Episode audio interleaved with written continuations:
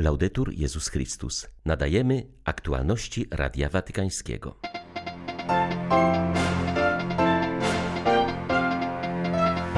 Franciszek wezwał do modlitwy za Afganistan. Wyraził też bliskość z mieszkańcami Haiti, gdzie wczoraj miało miejsce potężne trzęsienie ziemi.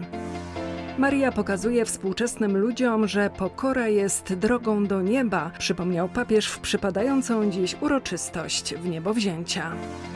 Trudna duszpastersko sytuacja panuje w Donbasie. Władze ługańskie odmawiają zgody na pobyt rzymskokatolickiego kapłana. 15 sierpnia wita Państwa Beata Zajączkowska. Zapraszam na serwis informacyjny. Papież Franciszek wyraził zaniepokojenie z powodu sytuacji w Afganistanie, wezwał też do modlitwy za ten kraj. Proszę Was, abyście wraz ze mną modlili się do Boga pokoju aby ustał szczęk broni i aby można było znaleźć rozwiązania przy stole dialogu.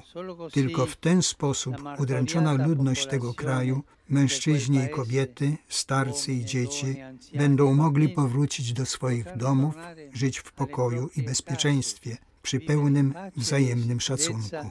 Nel pieno rispetto reciproco. Ojciec Święty wyraził też bliskość z mieszkańcami Haiti, które wczoraj nawiedziło potężne trzęsienie ziemi. Przypomniał, że spowodowało ono wiele ofiar, rannych i poważne straty materialne. Wspólnotę międzynarodową zachęcił do niesienia pomocy Haitańczykom.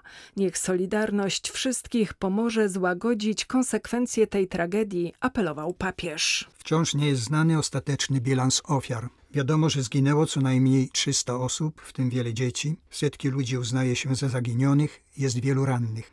Premier Haiti poinformował, że trzęsienie ziemi spowodowało ogromne szkody. Wiele domów, szkół, przychodni zdrowia i kościołów zostało zniszczonych. W kraju ogłoszono stan wyjątkowy. Metropolita Port-au-Prince podkreśla, że Haitańczycy nie będą w stanie się sami podnieść po kolejnym trzęsieniu ziemi. Głód już się szerzy. Czeka nas teraz czas straszliwej nędzy mówi arcybiskup Max Leroy, apelując do wspólnoty międzynarodowej o solidarność cierpiącymi.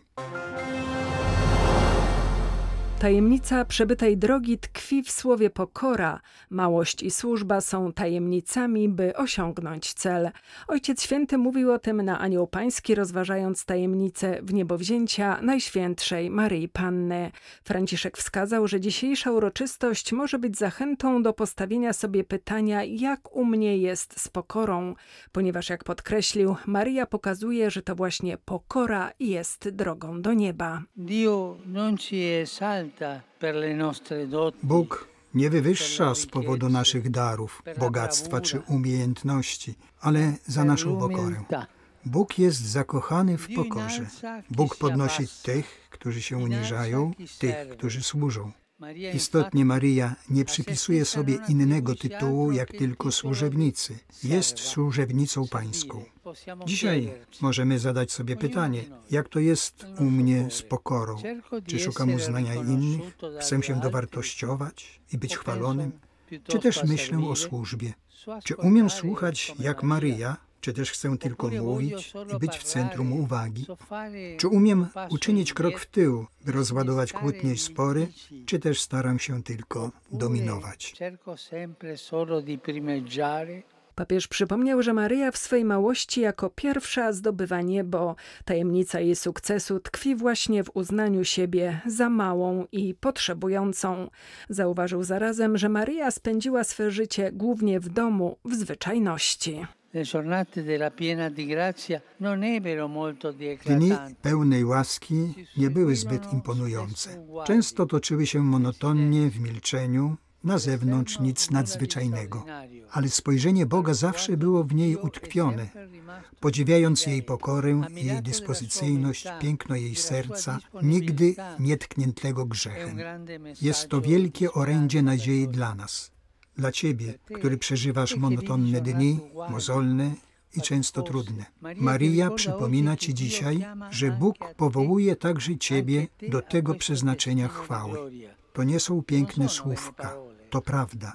Nie jest to wymyślone happy end, pobożna iluzja czy fałszywe pocieszenie.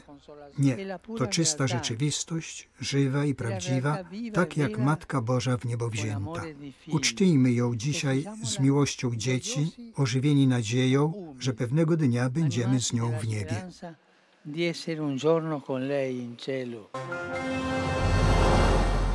Chrześcijanie w Algierii są coraz bardziej prześladowani. Władze tego północnoafrykańskiego kraju zamknęły kolejne trzy kościoły.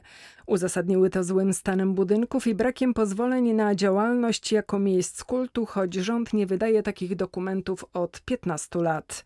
To działania mające na celu pozbycie się z kraju mniejszości religijnych, tak aby pozostali tylko muzułmanie, uważa Kesli Zorci z amerykańskiej organizacji broniącej wolności religijnej na świecie. Jej zdaniem działania władz stanowią bezpośrednie naruszenie prawa każdego człowieka do swobodnego wyznawania swojej wiary we wspólnocie Uważa, że rząd Algierii powinien zostać pociągnięty do odpowiedzialności za nadużycia. Trudności nasiliły się cztery lata temu, kiedy algierscy urzędnicy zaczęli odwiedzać kościoły protestanckie, rzekomo w celu sprawdzenia bezpieczeństwa budynków. Po tych kontrolach urzędnicy zdecydowali o zamknięciu szeregu świątyń. To nie jedyny przejaw dyskryminacji wyznawców Chrystusa w Algierii. Problem stał się jeszcze bardziej widoczny podczas pandemii koronawirusa. Kościołom chrześcijańskim narzucono zdecydowanie ostrzejsze restrykcje niż meczetom. Po nakazaniu zamknięcia wszystkich miejsc modlitwy na początku pandemii, rząd stopniowo otwierał meczety, ale nie zezwolił na powrót wiernych do kościołów chrześcijańskich. Niepokojące są także ostatnie działania władz polegające na zbieraniu informacji o liczących się w społeczeństwie chrześcijanach i przekazywanie ich Krajowej Agencji Wywiadowczej. Konstytucja Algierii nie pozwala na wybór niemuzułmanina na stanowisko prezydenta kraju, co stanowi jawne i prawnie usankcjonowane pogwałcenie praw człowieka. Kolejny tysiąc uchodźców przybędzie z Libanu do Włoch. To efekt umowy, jaką wspólnota świętego Idziego wraz z Federacją Kościołów Ewangelickich podpisała z włoskimi władzami. Pozwala ona na otwarcie nowego korytarza humanitarnego. Jak dotąd w ramach współpracy ekumenicznej zapoczątkowanej sześć lat temu przez wspólnotę świętego Idziego udało się pomóc ponad dwóm tysiącom uchodźców. Były to głównie syryjskie rodziny szukające schronienia przed skutkami wojny Nasz projekt nie tylko ratuje te osoby z rąk handlarzy ludzi, ale także przed ryzykowną przeprawą przez Morze Śródziemne, mówi w rozmowie z Radiem Watykańskim Paulo Nazo z Federacji Kościołów Ewangelickich. Biorąc pod uwagę dotychczasowe pozytywne rezultaty naszych działań, chcemy podnieść poprzeczkę. Uważamy, że metody przez nas wypracowane można przekształcić w oficjalny model działania Unii Europejskiej. Dzięki temu temu powstałby stały korytarz humanitarny, który ratowałby życie wielu tysięcy osób. Niestety to rozwiązanie wciąż jest odkładane ze względu na strach polityków przed otwarciem na migrantów. Boją się kryzysu, który może kosztować ich utratę głosów. Nasze doświadczenia pokazują jednak, że jeśli migracja jest dobrze zarządzana, jak to ma miejsce w przypadku naszych korytarzy, to wszystko kończy się dobrze. Integracja się udaje i powstaje bardzo pozytywny obraz migracji. Ludzie nie są przeciwko migracji, są przeciwko nielegalnej migracji. Uważamy, że nasze działania mogą zmienić obraz migracji w Europie. Nie ma dobrej migracji bez integracji.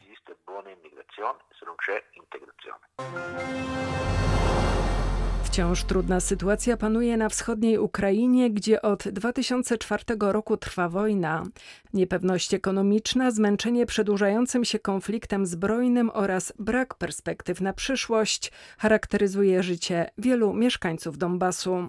Dochodzą do tego także trudności z zapewnieniem ciągłości pracy duszpasterskiej, zwłaszcza w rejonie Ługańska, gdzie władze odmawiają zgody na pobyt rzymskokatolickiego kapłana. Sytuacja duszpasterska na terenach terenach będących pod kontrolą separatystów jest zróżnicowana. O ile w Doniecku i na terenie tzw. Tak Donieckiej Republiki Ludowej pracuje jeden rzymskokatolicki kapłan, który ogarnia opieką duszpasterską pozostających tam katolików, to na terenie drugiej separatystycznej republiki, której stolicą jest Ługańsk, miejscowe władze odmawiają zgody na pobyt kapłana rzymskokatolickiego. Tak opisuje tę sytuację biskup pomocniczy diecezji charkowsko-zaporowskiej Jan Sobiło. Kapłan, który tam przepracował ponad 20 lat, nie dają mu zgody na powrót do mm, duszpasterstwa swoich parafiach, które obsługiwał i dlatego też on dla swoich wiernych odprawia online mszę świętą. Natomiast jeśli ktoś chce się wyspowiadać, przyjąć komunię świętą, wtedy korzystają z kapłana, który jest grekokatolikiem i tam obsługuje też wszystkich potrzebujących sakramentów naszych wiernych. Próbowałem i ja dostać się tam, ale nie otrzymałem jeszcze zgody. Tym, co dodaje mieszkańcom Donbasu nadziei jest modlitwa w intencji pokoju, o którą też apelują do społeczności międzynarodowej. Z Ukrainy dla Radia Watykańskiego ksiądz Mariusz Krawiec, Paulista. Tegoroczna uroczystość w niebowzięcia upływa na Jasnej Górze na dziękczynieniu za szóste Światowe Dni Młodzieży w 30. rocznicę tego wydarzenia.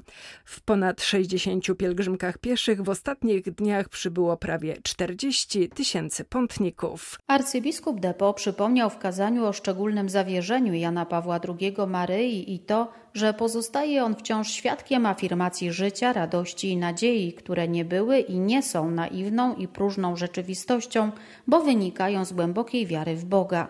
Zauważył mrzonki współczesnego człowieka o świecie bez nieba, piekła, granic między dobrem i złem, bez religii i ojczyzny i pytał: Czy świat naprawdę będzie lepszy, gdy znikną granice między dobrem a złem, gdy staniemy się ludźmi bez granic, bez ojczyzn, bez kultury, tradycji, a nade wszystko bez Boga?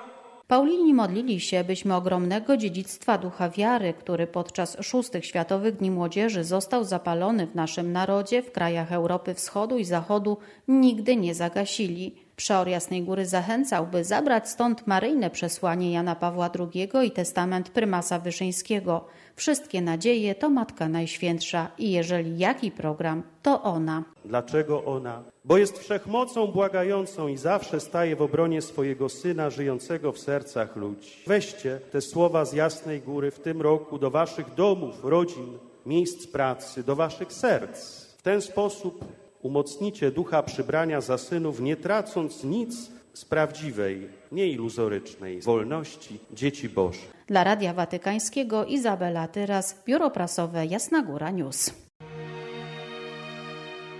W oczekiwaniu na beatyfikację prymasa Wyszyńskiego. Chcemy ubezpieczyć Kościół i jego skarby dla ludzkości i narodu macierzyńskich ramionach Maryi. Chcemy, ażeby światła soboru, ten Kościół otwarty ku światu, ten Kościół, który my kochamy, ażeby ten Kościół cały naród umiłował i ażeby tym Kościołem żył.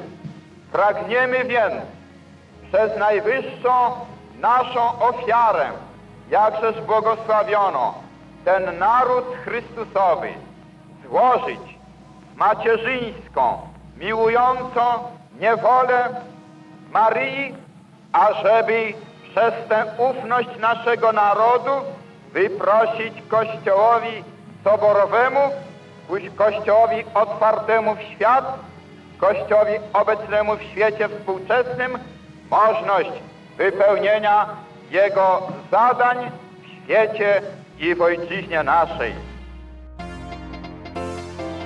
Były to aktualności Radia Watykańskiego. Laudetur Jezus Chrystus.